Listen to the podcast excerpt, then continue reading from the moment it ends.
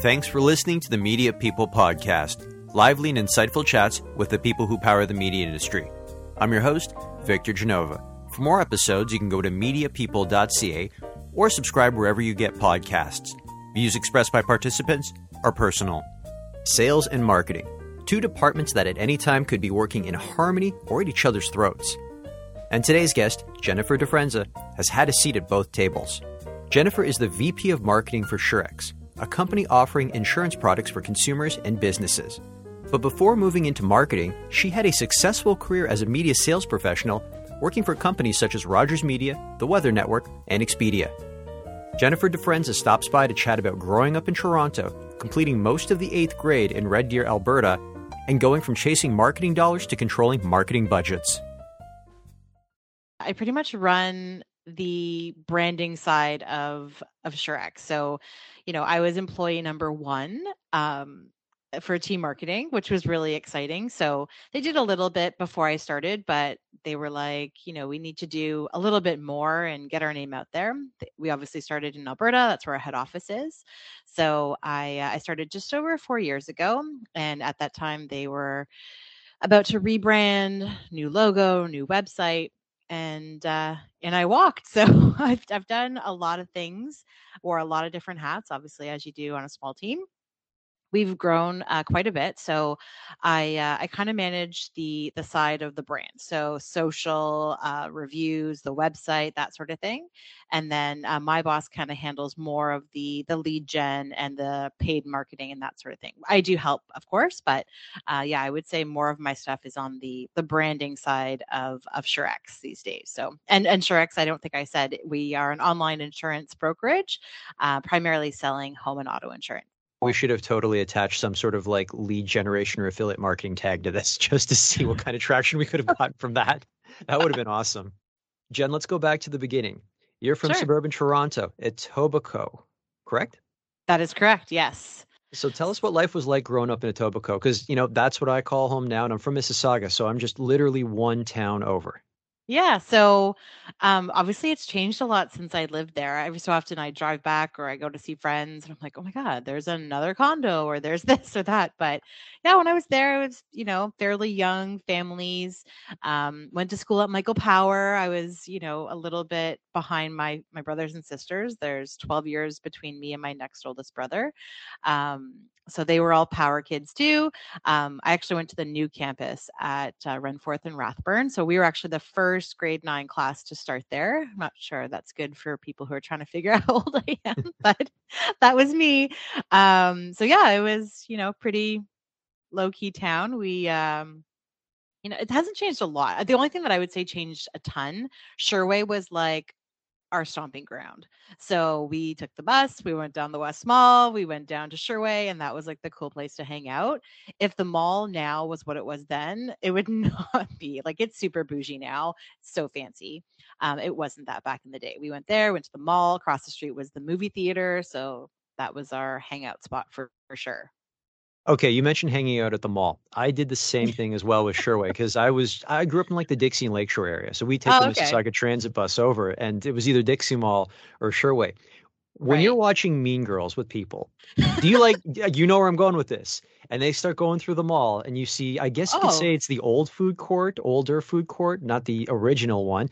Do you end up like poking people and being like, "That's my wait, mall. We used to hang wait out. Wait a second. You didn't know that? What? That is brand new information. yeah, go back and watch Mean Girls because watching it this weekend, which oh was weird God. because it was like there were a lot of parts of that movie it's that funny. kind of mirrored my high school, my like my high school experience because we had some Mean Girls there. But it, it's so surreal because then all of a sudden you're just like, because you remember the old, um, oh God, it's where it's where Nordstrom is now, sort of, or all, or like the Danish bakery or bakehouse or whatever it's called. You remember how they used to have the food court upstairs and they had like these big yes. glass stairs? Yeah, yes. that is clearly in the movie. Like you can't miss it. Like what? if you are, yeah, if you were a Sherway Mall rat, oh you would God. pick that out immediately. And I'm always hitting people going, "Ask my mall." Oh my God, that's so funny. Because now that I'm like trying to visualize the movie in my head, I feel like they were in like the body shop or something in the movie and it looks super familiar. Like, aren't, isn't that where she worked or something? Like, it looked I, like a, a, familiar setting. I don't remember. Yeah, I don't remember what store it was exactly she worked at, but that was definitely Or in the her mall. friend worked there because she gave her the feet cream. Remember? yes, Okay, yeah. that movie is a guilty pleasure and a half. I'd like to throw that out there. Yeah, my girls aren't totally old enough to watch it yet, but I can't wait for that. yeah, that is. You're just like here. Here's Can't my here my for it. teenage years right there. There Play go. button. I'm gone. Yeah, totally. That's so funny. But even though you spent most of your childhood and your teenage years in Toronto or in Etobicoke, you spent one year in Red Deer, Alberta. So what took the family or oh yourself oh my out god.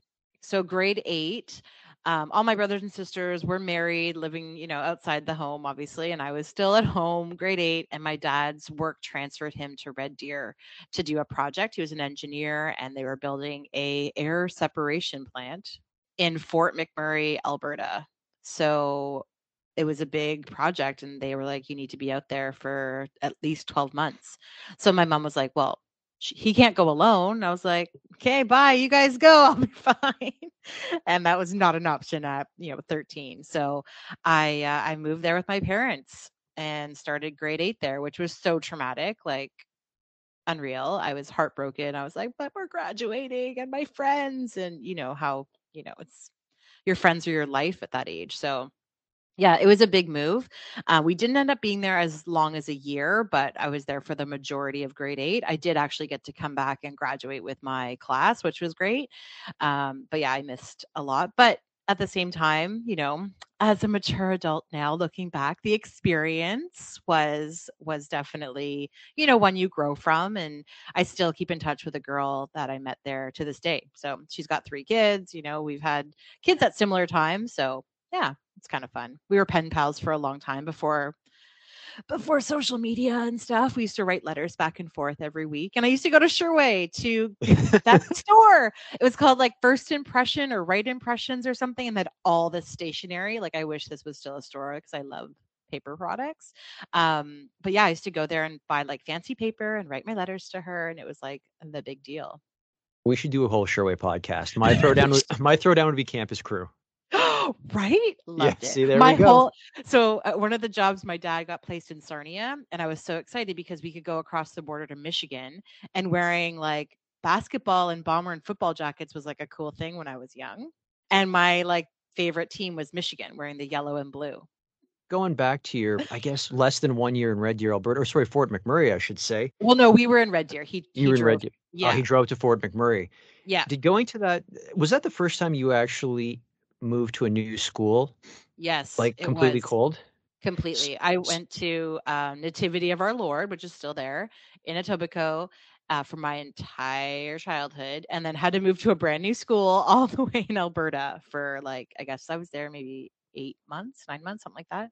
Were you already an outgoing individual back then, or did that force you to get out of your shell? no, seriously, like honestly, because you have to make friends. I mean, Yeah. just, just to use myself anecdotally, I went to the same elementary school throughout, uh, like from JK right through to grade eight, and then I went to a high school that n- barely anyone from my elementary school uh, attended. So I had to force myself to make friends. It's not like I had in a Right. group that carried on with me. So did you have that? I mean, I you had that exact same experience as well. I mean, I was kind of an awkward 13 year old. And the other part that I think kind of killed me was, oh, there's Jen from big city Toronto here in Red Deer. Like she thinks she's so cool, which I didn't. I was just like, I don't know what to do. Um, but I think I had that stigma when, you know, you get the intro from the teacher. She's from Toronto. And like it was a big deal, I guess. Not a lot of people move from Toronto to Red Deer. Um, but you know, you found your groove and found your friends and you found your clique and I would say I was not as outgoing as I am now. I definitely grew into that. Um, but yeah, definitely a life lesson for sure. When you came back, was it different with those friends, or did you just kind of like fall right back into place as if No, you were yeah. never gone? Yeah, I fell right back in. It was like, thank God I'm here. I'm home. Yeah, totally. And then those friends, um, we all moved to the same high school. So we all went to Michael Power. Uh, so everything reset itself. Everything worked out, yes. But I feel like high school is a little bit of a reset anyway. Like even some close friends kind of fell in different cliques and stuff. And yeah, you meet new friends and stuff. But yeah, definitely my my core girls, we uh we stayed pretty close in high school. So What were your hobbies or interests growing up? like in high school? Like at any point in growing up? we'll say uh, your, uh, your hobbies or interests before you turned 18. I got asked this a few weeks ago for something else, and I'm like, it was really about like the social stuff. So when are we going to the mall? What are we wearing? Like it was so cliche, but it was a lot about like boys and dances and I wouldn't say I was like in any really big clubs. Like I was on the school newspaper my uh my best friend and I we wrote the horoscope for our high school newspaper, which was pretty much just pulled out of like Bop magazine. I was just about to say, like, did you ever screw with some people? You'd be like, I don't like this person, and they're and they're a Taurus, so it's just like I'm just going to write a yeah, painful, and you'd uh, write horoscope. you'd write something a little because I think it was anonymous who wrote them. Like obviously, her and I kind of knew that we wrote them, but I think in the paper it was like you know miscellaneous guidance whatever like it didn't have our names attached to it. So if we knew that our best friend was this we like you're going to meet your love interest this month and your lucky numbers like we'd kind of play with it a little. But yeah that's that's really like i didn't really play sports that like we we were great cheerleaders like we cheered on all our friends in sports. We had friends on the football team like power was a big football school and hockey too and uh, coincidentally, um, those sports also had boys, so that really worked out for us. So, yeah, no, we were pretty boy crazy back then. So, I ask all my guests who their influences were growing up, or if they had any, and everyone comes back with an influence. You are the first person to come back and say, "No, I really can't put my finger on anyone." Yeah, I don't, it's funny that you like. Obviously, I think there's people now as an adult. You're like, oh wow, that person really impacted my life. Like whether it was a boss or someone you follow on social, or. But I think like back then, you just like I obviously had good role models. I think that was that's a better term for me. Like, you know, my brothers and sisters were a lot older and you kind of saw that they went to school and you know, your parents and that sort of thing, but I wouldn't say like I was like, "Oh my god, I want to be like J Lo when I grow up." Like I wasn't I don't know, or I can't remember. Maybe my long-term memory has kind of killed it, but I don't remember, you know, aspiring to be like someone famous or Was there an actor or an actress though that kind of had you captivated during that time? Because I remember when I was a teenager, and not that he was like my favorite actor or anything, but like I would think I was in the tenth grade when Titanic came out.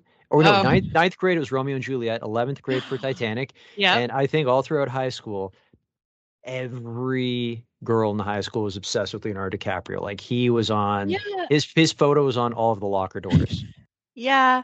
Um, yeah, I don't know if it's someone I aspired to, but definitely a heartthrob or whatever. He was he was there. I, I was um more of a Mark Wahlberg fan still to this day. My husband realizes it. It's fine. It's a thing. Um, so Mark, if you're listening, like, you know, if you want to grab coffee, just let me know. Um, but yeah, he was definitely on my list of people that I watched and still to this day watch every Mark Wahlberg movie. Did you find it weird though when all of a sudden he popped up in movies? Because he was like this one hit wonder, like Marky Mark and the Funky Yep. Bunch. He had this one hit wonder, and all of a sudden, I forget what movie he was in. It was a supporting. Oh, No, it was a Uh, it was like a cop movie, or it was like a supporting supporting role. And I remember watching the Yep. trailer, and I'm like, Mark Wahlberg. I'm like that Mark Mark Wahlberg. And then it was like a year later, there's another movie he's in, and then Oh, the next year, two movies, and then yeah, and then just it kept going. Like, were you just kind of like, what? Like, did you yeah, get was it Mark Wahlberg, the actor that you followed, or was it Marky Mark who caught your attention? I- well, I think it kind of went from both. Like it started with the Marky Mark, and then I was like, oh, Feel it, does- feel it. Yeah, totally. No, you, you don't understand. So probably, I don't know.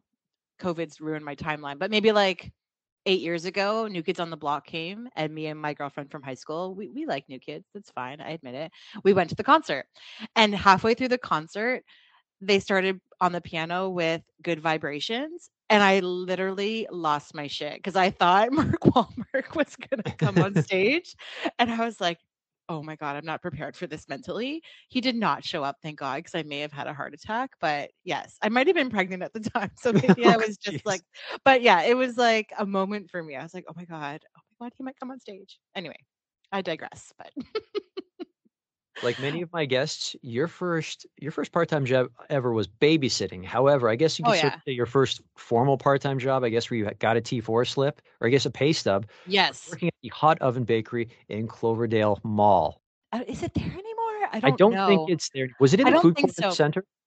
No, it it was else? right. Uh, it was at the end of the mall. I'm trying So where where Target was, that there's nothing there Oh, anymore because Target like came and went. Came and went. Was Zellers there at one point? Was that where Zeller? Or no, that was, was- that was- Honeydale Mall. No, there was no. That was Walmart. Because Mm. Honey, I think Honeydale Mall. Speaking of movies, I could have sworn the Honeydale Mall, which is like condemned now, was used for a The zombie. condo. No, I think it was used for. I don't think yeah, but it was used for like a zombie movie. Like I remember that Honeydale Mall had Walmart. Walmart left and went near Sherway, where they built that mega one around the corner. Yeah. And then I remember it was either BlogTO or Narcity did an article on Honeydale Mall, and basically they had one Chinese food restaurant open. Oh yeah. and like maybe a couple of other professional businesses, like maybe a Like a lawyer tax or or doctor, yeah, something. tax accountant, and that's it. And it was, and I think they've used that mall for, I think one of the Resident Evil films Really? because they have it's conde- it's practically condemned. No one's there. Oh, okay. So So, yeah, I don't know how long it's been since Hot Oven Bakery's been in Cloverdale. They were on like Bloor Street. I think they still have a location like Bloor and Royal York area. But the best chicken pot pies, like if that's your thing, the best. And they used to do a lemon coconut square that I would die for. They stopped doing that. I was like, what? But that was my first job, which was really hard because math was not my strong suit. And like they didn't have cash registers like today so you had to do all the math in your head and i was terrified to be on cash because they used to have a cat like a cashier when you walked out and she did everything all we were doing was like bread and like whatever but at a certain point in the night she would close her till and we would have to do it i was always terrified No, I know that feeling because you don't have a digital screen. You're literally working off what's Oh, printed yeah. on the receipt, and you can't really amend it because the mistake is still there and it follows Yeah, you up. you're like Yeah. please god give me exact change please god give me I know. Or if we're gonna be off, let's be off by a penny. We we we can, we can deal with that. No one's gonna think we're skimming. Yeah, and then the little old ladies would come in with their like fifty dollar bill and buy like two loaves of bread. You're like, oh my god. Yeah, Yeah, I know. first Have you- world problem there, but yeah, Have you been to Cloverdale Mall recently? I can't say I've been there in an, in a long time. Yeah, Oh, Laura Secord's gone. That uh, yeah, that closed down uh, during the pandemic, and uh, they've got like a generic. I think it's a generic sandwich shop there. Like no one's really putting a lot of effort in.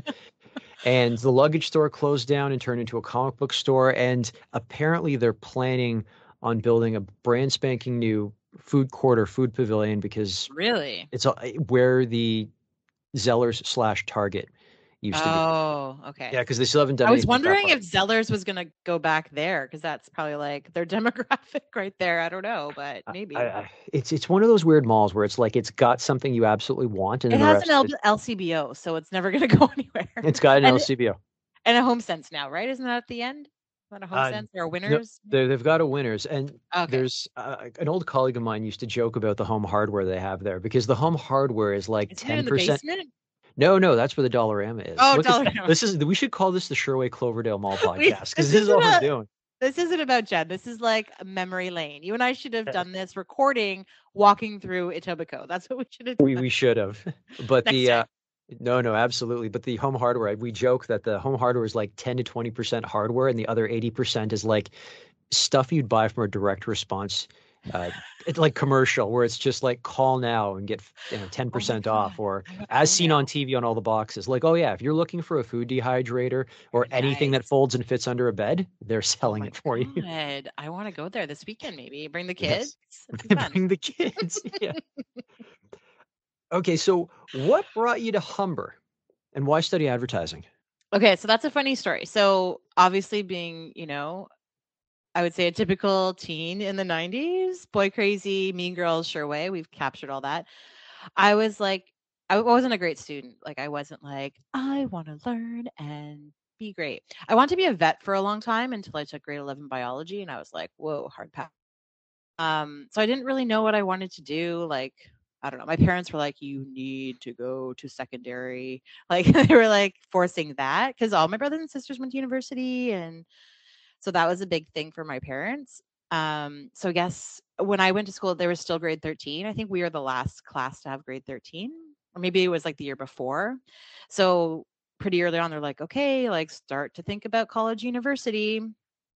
And uh, so I didn't have the marks to get into university, and I wasn't about to like turn things around in grade 11. So, um, yeah, just started looking at colleges and stuff and found the Humber you know close by i i didn't really have ambitions to like live on campus and do all that although i wish i had like i will totally encourage my girls to like go away to school and live on campus um but uh, yeah, I just started reading through, and obviously they have the prerequisites and what you need. And for some strange reason, the advertising program did not have math as a prerequisite. So I was like, "Ooh, this looks interesting." You know, dealing with my my change uh, issues at uh, Cloverdale Mall, but um, yeah, just sort of applied. It looked interesting. You know, I, I, got the concept of advertising. I was like, okay, I know what this is. This makes sense, and uh, and I applied and actually got in. So and absolutely loved that program. Like it changed my life.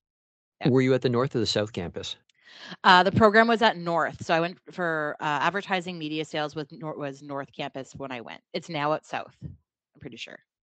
After Humber, you went to Ryerson to study magazine publishing. So, how do you go from someone who wasn't too crazy about school to I'll take this to give me yeah. some more?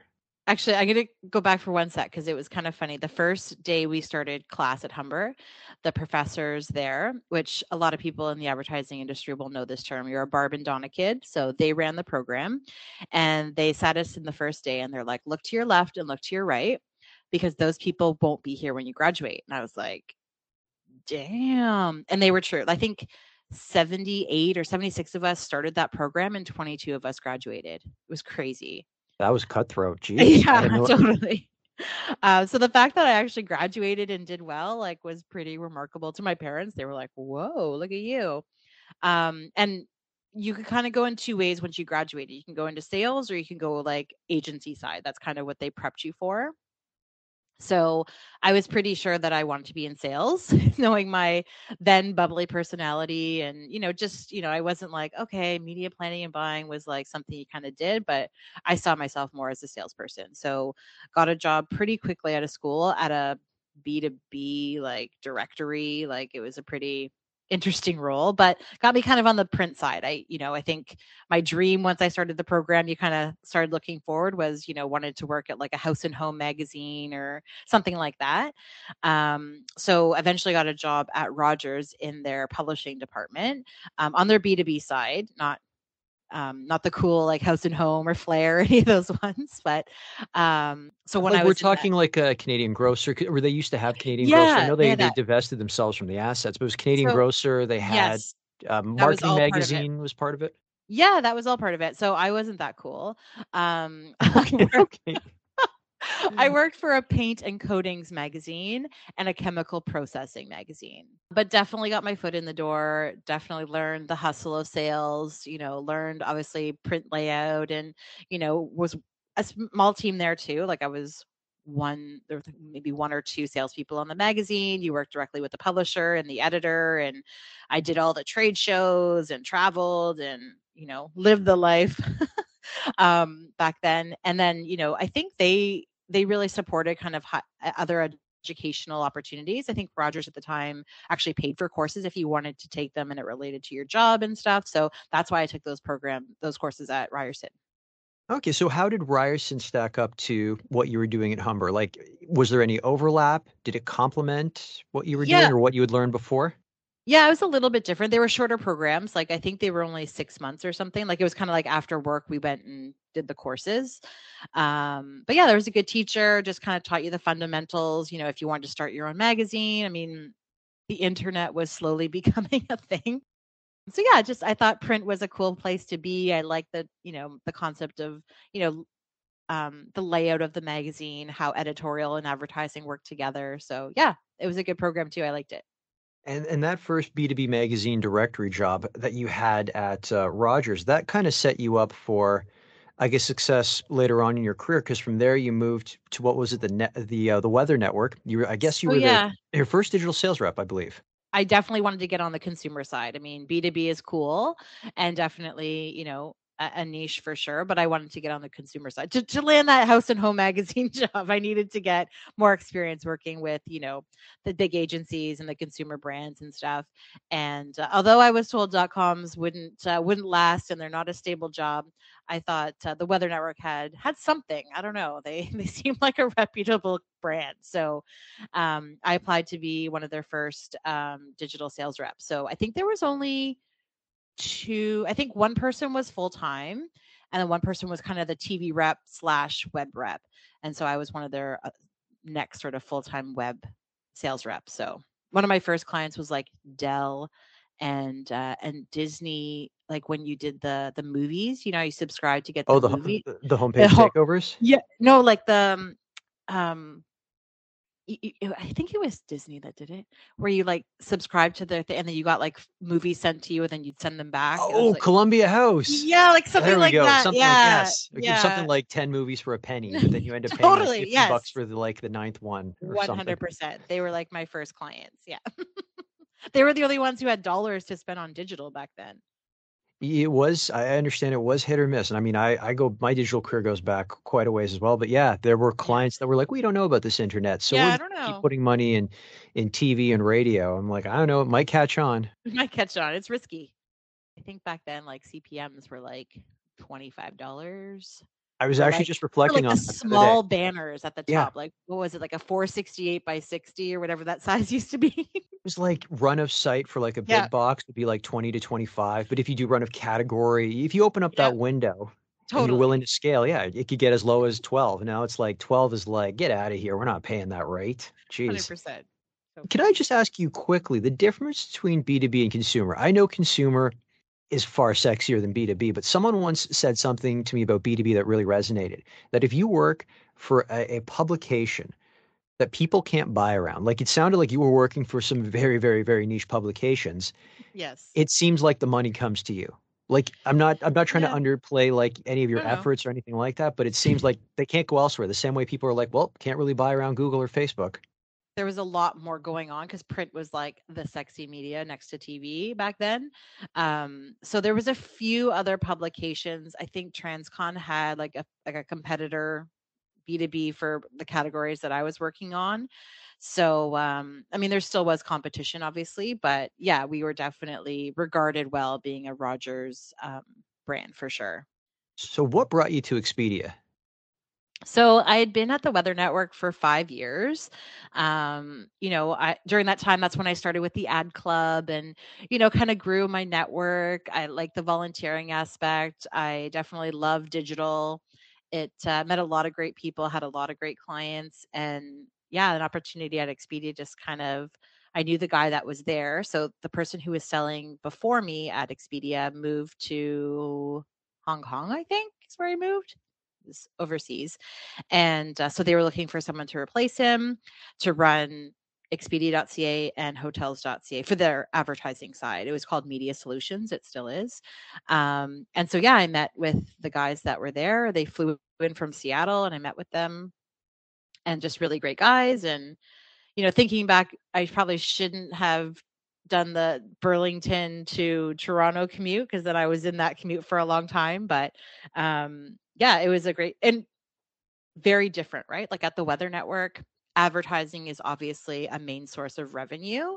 Um, at Expedia, it's travel. Like the advertising revenue is like second to the travel obviously so it was different focus on on what i was doing and obviously a lot different my clients were um not as well versed in the advertising space like they sold travel or packages or airline tickets or you know whatever they were doing so there's a lot more education on how the advertising and the media solutions complemented them being on the Expedia store. So yeah, I loved it. It was a great job.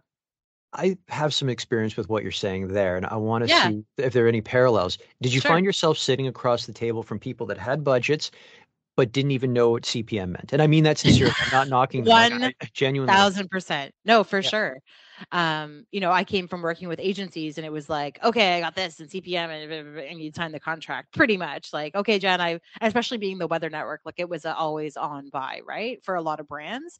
Um, then to move to Expedia where they're like, okay, we have these marketing funds. And sometimes it like was a percentage of the sales of their room or flights or whatever they were selling they got put into like these marketing funds and sometimes they would have pretty significant dollars and they were like we don't even know what to do with these. So it was like okay well here's what we can do. This is what this means. This is what success looks like. Like let me know if this collides with your kpis and yeah it was a bit more hand holding and um but i like that. Like i liked being more invested in that side of it and and helping them make those decisions See, I like that too. And I think working with people that don't have any formal media experience can be a lot no it literally can be a lot more daunting than than a tough client that will ask you every question in the book because yeah. i find that the latter or sorry the former those people that we have to kind of teach from scratch they have trust issues that you have to get over quite quickly. Like I imagine some of those clients called you up one day and was like, "Jen, I'm on the website. Why can't I see my ad?" Oh, even though yeah. you, yeah, even though you sold them one million impressions, and the and the Expedia oh, site's Victor. probably delivering like a billion in one month. Yep. I, I, mean, I had that at the Weather Network too. I, I had both things where they're like, "I'm on the website and I can't see our ad." so yeah, yeah. But but I like that part of it, and I think that I don't know if I'm skipping some things in the questions you wanted to ask me, but I feel like Expedia kind of helped me realize that I liked helping brands make decisions for their marketing dollars. So I think that's that role really helped me focus in on where I saw my career going. Obviously at Expedia, you know, I started to have a family and had some kids and, you know, I did some freelance work and I, I worked at a few other places and stuff. But um, when I kind of, you know, had my two kids and, you know, was living in Burlington and you know not wanting to commute to Toronto anymore and really sat down and said like what do I want to be when I grow up? You know I, I, sort of categorized all the things that I liked at all the different jobs I had and you know I liked the sales part I liked that rush but you know I really liked helping brands figure out what to do with their dollars and and how the experience that I had at different roles, I could then help them make more educated decisions on what really works and what moves the needle and, you know, that sort of thing. So that's when I really decided that I wanted to work for a brand. So here I am. So let's bring this full circle then. Sure. Sure, X. Like, yeah. Did you find the role? Did the role find you? Oh and oh my God. Did you have to do a lot of thinking getting out of sales and going into marketing? And I'm going to throw something out there that hangs over the head of every sales rep is like, hey, I can go to a marketing job, which I'm not saying it isn't stressful, has a little bit less stress, but you give up the uh, the commission checks. Yeah, that like that's hard. A, that's a difficult decision to make, especially one hundred percent. You you've got two daughters, you've got a family. No, 100%. That definitely was probably one of the negatives of, of moving from sales to, uh, you know, a marketing role. But um, my, I landed here very uniquely. It's a fun, I think it's a funny story. So, you know, I'm in sales. I can sell anything. Like, what do you want me to sell? Let's do it. So I thought I could sell insurance. I didn't realize you needed to have like licenses to sell insurance. I now know this. Um, but I applied for the role. I'm like, okay. And I think like we have done things where you know Surex has helped get people licensed and stuff. So I think it was you know you don't need licensing. Like if it's the right person, then they kind of helped you back then. Anyhow, so I applied and uh, I get this random text message from from Matt Alston, who's our COO, uh, saying, "Hey, are we still good to chat? You know, this day?" And I was like, uh, "I don't think we have a meeting. Like, I'm pretty organized." Um, and like, no sooner did I try to respond to this person messaging me when he called. So I was like, "Hey, like I don't think we had something." He's like, "Well, are you are you good to talk now?" And I was like, "Yeah, absolutely. Like let's let's get into this kind of thing." So he started asking me about my history and this and that, and he was like, "Oh, he's like." We've been thinking about hiring like a director of marketing for a while. He's like, I think you might be a better fit for that. And I was like, 100%. like, I'm not a, I don't think I'm an insurance broker. Like, that's a very specific skill set. So he asked me to come in and meet with him. And the funny part of this is that um, the day I was supposed to meet with him, so he's obviously in Alberta. I flew into Burlington to meet with a bunch of people, me meeting one of them. So that morning, uh, my daughter decided that would be a really great day to run in our house and she slammed her head against a pillar in our home and needed four stitches. Oh. So I text him going, Hey, just run into the hospital, get my kids some stitches. Can we just like meet later today? And he was like, 100%, like, let me know how it goes. He's got a couple kids, so he got it. So bring Lily to the hospital, get some stitches. And, you know, she was, what was she? I guess she was three. so um, I, leave the hospital. I'm like, Lily, are you okay to go to school? And she's like, Yeah, mommy, I'm fine. I'm like, Awesome. So I drop her off at daycare, told them what happened. They're like, okay, well, yeah, she seems fine. I'm like, okay. So I text Matt and I was like, hey, I can come meet. He's like, oh, okay, cool. I'm just finishing lunch, like, whatever. Anyway, I find out later he had kind of written me off. He's like, who's going to come to this interview after their kid's been like in the hospital, needed stitches? But anyhow, I did meet with him. We hit it off. He's a amazing guy, um, and he agreed that you know I would be a good fit for their director of marketing. He spoke with Lance, and like later that day, they offered me the job. So it was pretty crazy. And what's it been like being on the other side of the table and having yeah. and having sales reps come by and being I, like, "Hey, spend your dollars with us." So two things. One, I think it would have been much harder if I had gone to a company that already had all this set up, right? They were very like, we don't know what we don't know. So let's start. And if we do something right, great. If we do something wrong, we'll learn from it. Like they were really great at sort of building the department, which I I very much valued. Um, so that part was great.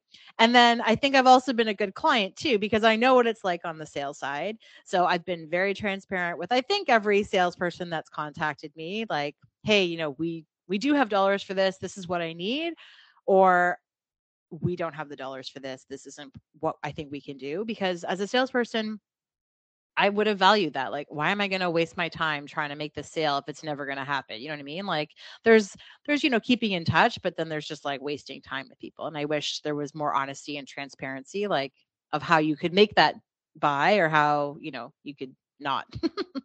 we need more empathetic clients. Thank you. on behalf of everyone still on this side of the table. Oh my God. Thank you. I know what I worked with we we hired um, an ocean in the beginning to work with our brand, and uh, uh, Spiro was always like, Jen, everyone on the team always says like how great it is to work with you. And, you know, you're such a great client. And I was like, that's awesome. That's what I want to be. I want to be the great client.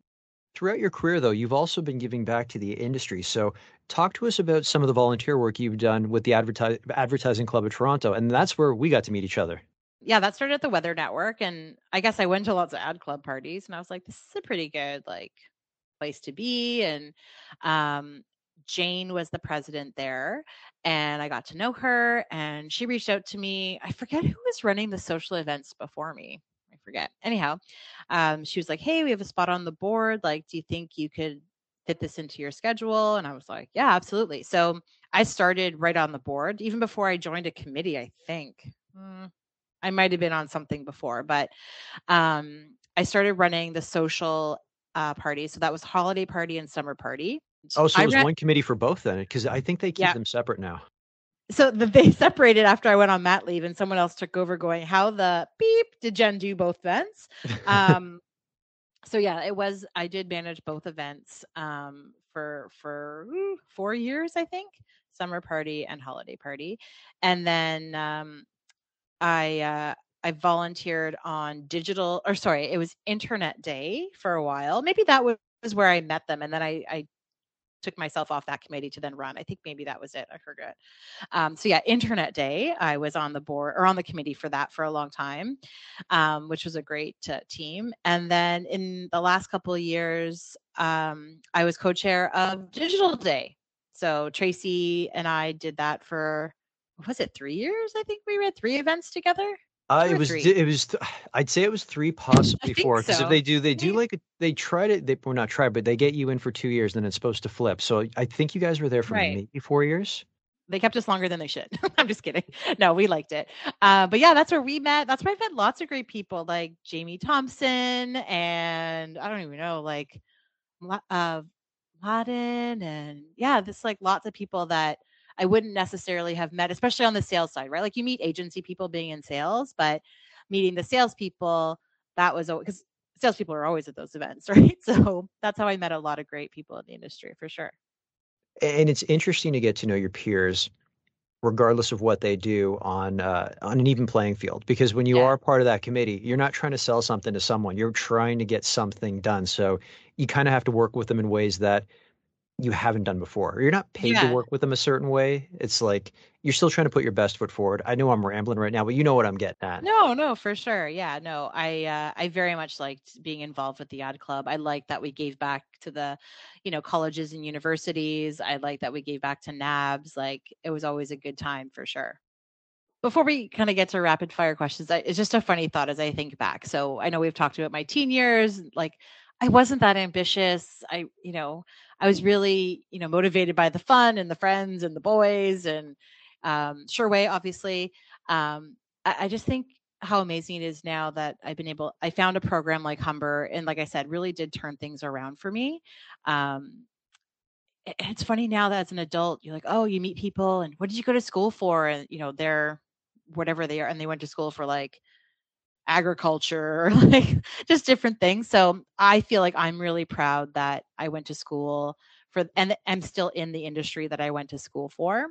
Um, I just feel like you know I found my purpose and I love the marketing and just I, I, just love all this stuff. I was excited about learning and all the achievements. Like I was top sales rep for some places I worked. I won a sales award from the ad club, and it really you know set the bar for me to just kind of do more.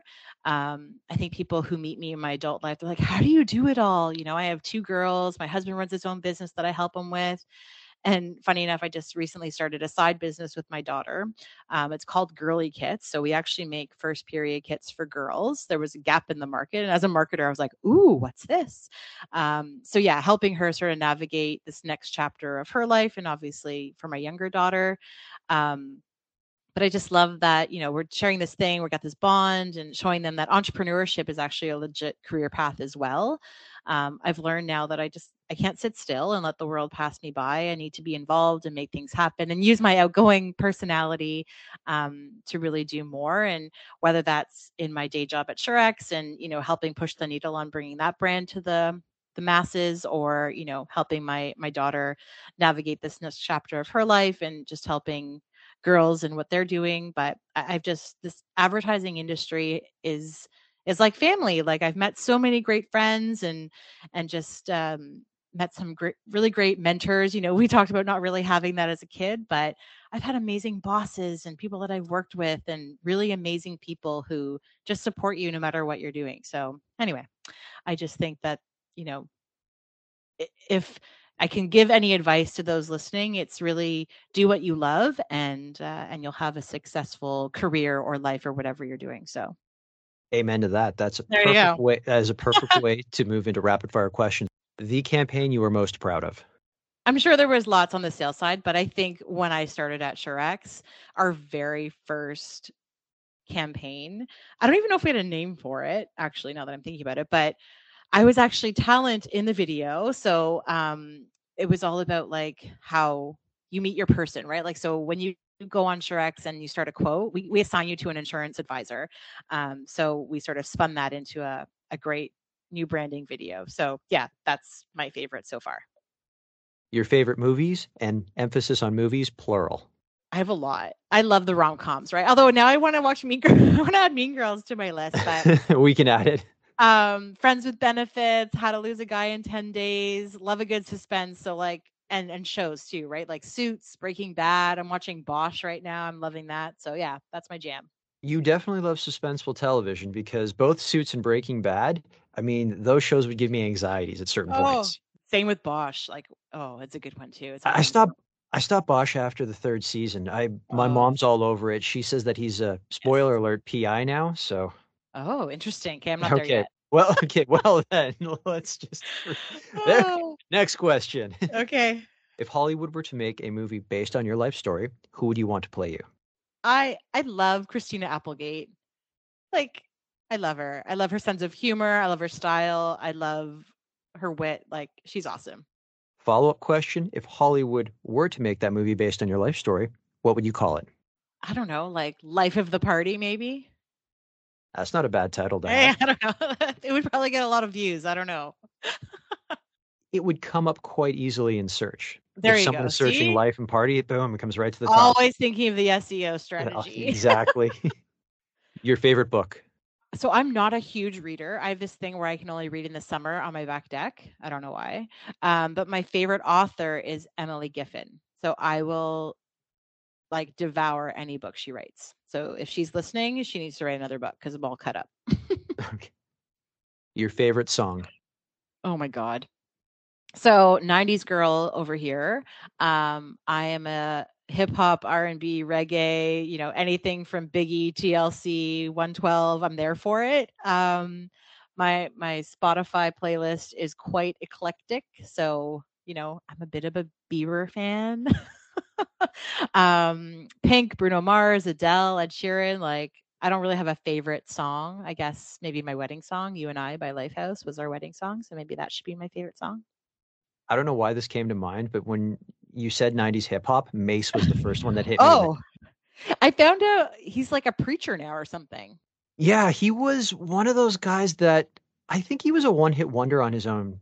Uh, Yeah. I mean, it was- Oh, it was his 100%. decision. Like he decided to back out of it early on, where everyone else kept going, and I don't even know what we call Puff Daddy anymore. But I I, still have mad respect for him. But side note, um, I, somebody just posted there's this like 90s crazy concert in Vegas in May. You should look it up because I think everybody you've ever listened to in the 90s is at this concert. Like it's redonkulous. So So it's look it up. basically going to be like Much Dance '95, Big Shiny Tunes three put together. Yes, absolutely. You remember those CDs? Weren't they the greatest? Okay, my very first CD because CDs were like when I was a teenager was Dance Mix 92. What? What? There you go. Yeah, I had that. I had that one on cassette. I was a late bloomer when Oh. it. I I was a late bloomer when it came to uh, getting CDs. It was just the way the family thought. It was just like, well, you have all these cassettes and a cassette Yeah. player. Why would we make them obsolete with a CD player, even though But they came bundled together? Yeah, because I had the the Sony Walkman with tape, but then I had the CD boombox like at home on my desk. See, I was Panasonic Shockwave. That's what I had. funny. I wasn't a Walkman person. Although you can find all of those albums on Spotify now. Someone Oh. has someone has taken the time to upload the album image and put together a playlist for all of the Much Oh, Dance and Big Shiny Tunes, and it is incredibly nostalgic. And did you have a much music dance at your high school? Uh, yes, we did. I was I was in elementary school. It wasn't at the high school. It was Oh. elementary school, like the You're like a couple years younger than me, so I guess that's why. It was at, it was at the tail end, and yeah, that was Yeah. incredible. We'll never have those again. Much Music was quite the brand back then. It wasn't just a was. channel. Speaker's Corner. I feel like I heard that came back or it's coming back. I see. I don't know if that's if that's even relevant anymore because you turn on Instagram or TikTok and everyone's got their phone complaining about something and saying this is how the world should be run. And it's yeah, like, but doing it on the street in a booth where you cram your face in is way funner. that's true. Okay, the one. Did you ever watch the Speaker's Corner TV show? Like not like when it was a segment on on when- City Pulse News, but like an actual like thirty minutes of just yeah, clips of people. hundred percent. And wasn't Ed the Sock part of that? Wasn't he part of it? Do you remember his fromage where he would just mock the videos? Oh, ch- check out Ed the Sock fromage. Uh, and what was? And this is gonna go long. You probably have to edit all this. But the other one, the video where they had like the did you know like speech bubbles that used to pop up. What was that? oh remember Papa? Video, yeah, Pop-up video. Yep. so fun. I do. Yeah, I do remember those quite a bit. Yeah, those those were the days. Victor, can we just do this every Friday and reminisce about our cool teenage years? I had Heather Gordon from Acast on, and she Oh. used to run Much Music or Much Music's um, ad sales uh, a while back, and she was there for the intimate interactives, like all that sort of like Oh, that, like when they would shut down Queen and John, like, Yes. and we just don't have that anymore. It's like that's No. completely evaporated. Yeah, that should come back. The best advice you have ever received. Do what makes you happy. My signature closing question: If you weren't in media, what do you think you'd be doing, and why? I don't know if it still applies, but someone always said like if you weren't doing this, you should be a cruise ship director. And I feel like I could still do that. Like I like running events. Like I think that's why I like volunteer with Ad Club and stuff. Like I like running events and you know, I, I've been at things where, you know, my playlist has become the music of the evening. So DJ Jazzy Jen is, you know, my, my side. I got that reference. I love that. And then yeah, just like having fun being on a cruise ship. Like I think I could rock that totally. Well, "Summertime" from The Fresh Prince is going through my head right now. That's my favorite uh, Will Smith song. There you go. Getting jiggy with it. My daughter had a dance routine to getting jiggy with it. And she's like, Mummy, this is a cool new song. And I was like, um, it's not new, but I agree. It's cool. Jen, this has been fantastic. Thank you so much for your time. No problem. It was so fun. That's it for today's show. For more episodes, you can go to mediapeople.ca or subscribe wherever you get podcasts. And don't forget to follow me on Instagram at Vic Genova.